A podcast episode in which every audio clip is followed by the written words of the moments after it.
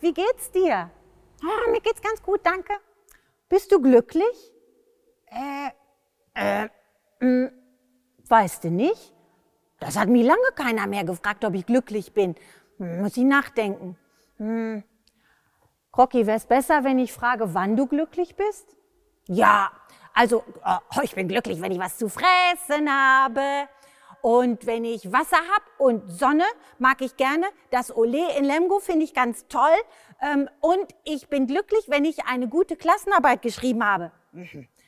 Ah, das, da kannst du auch echt stolz auf dich sein dann, ne? wenn dir das gut gelingt. Mhm. Ähm, oh, jetzt wirst du schüchtern.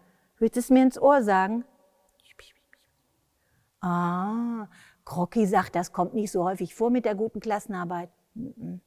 Ui, naja, schwamm drüber. Also komisch aber doch, wenn wir drüber nachdenken, dass Leute zum Glück, ihr Glücklichsein häufig an was festmachen, was so besonders schön ist.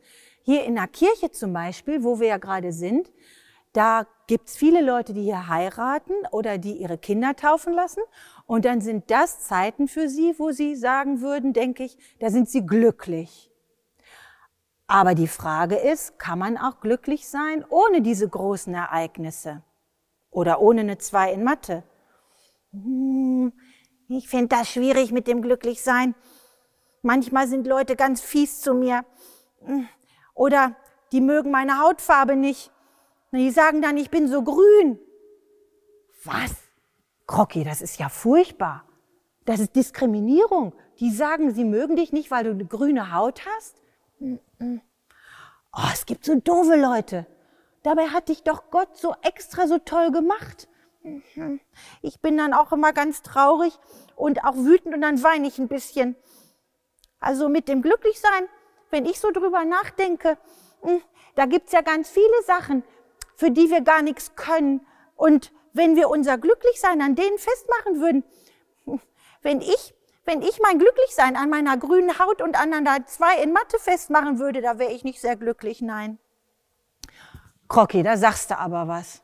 Weil es gibt ja total viel, wofür wir nichts können. Ne? Der doofe Krieg ist da, können wir gerade nicht ändern. Ganz viele Leute auf der Flucht. Es gibt die Pandemie. Und dann geht, geht die Welt gerade den Bach runter mit der Klimakatastrophe. Wir fahren zu viel Auto, wir fliegen zu viel in Urlaub, wir essen zu viel Fleisch.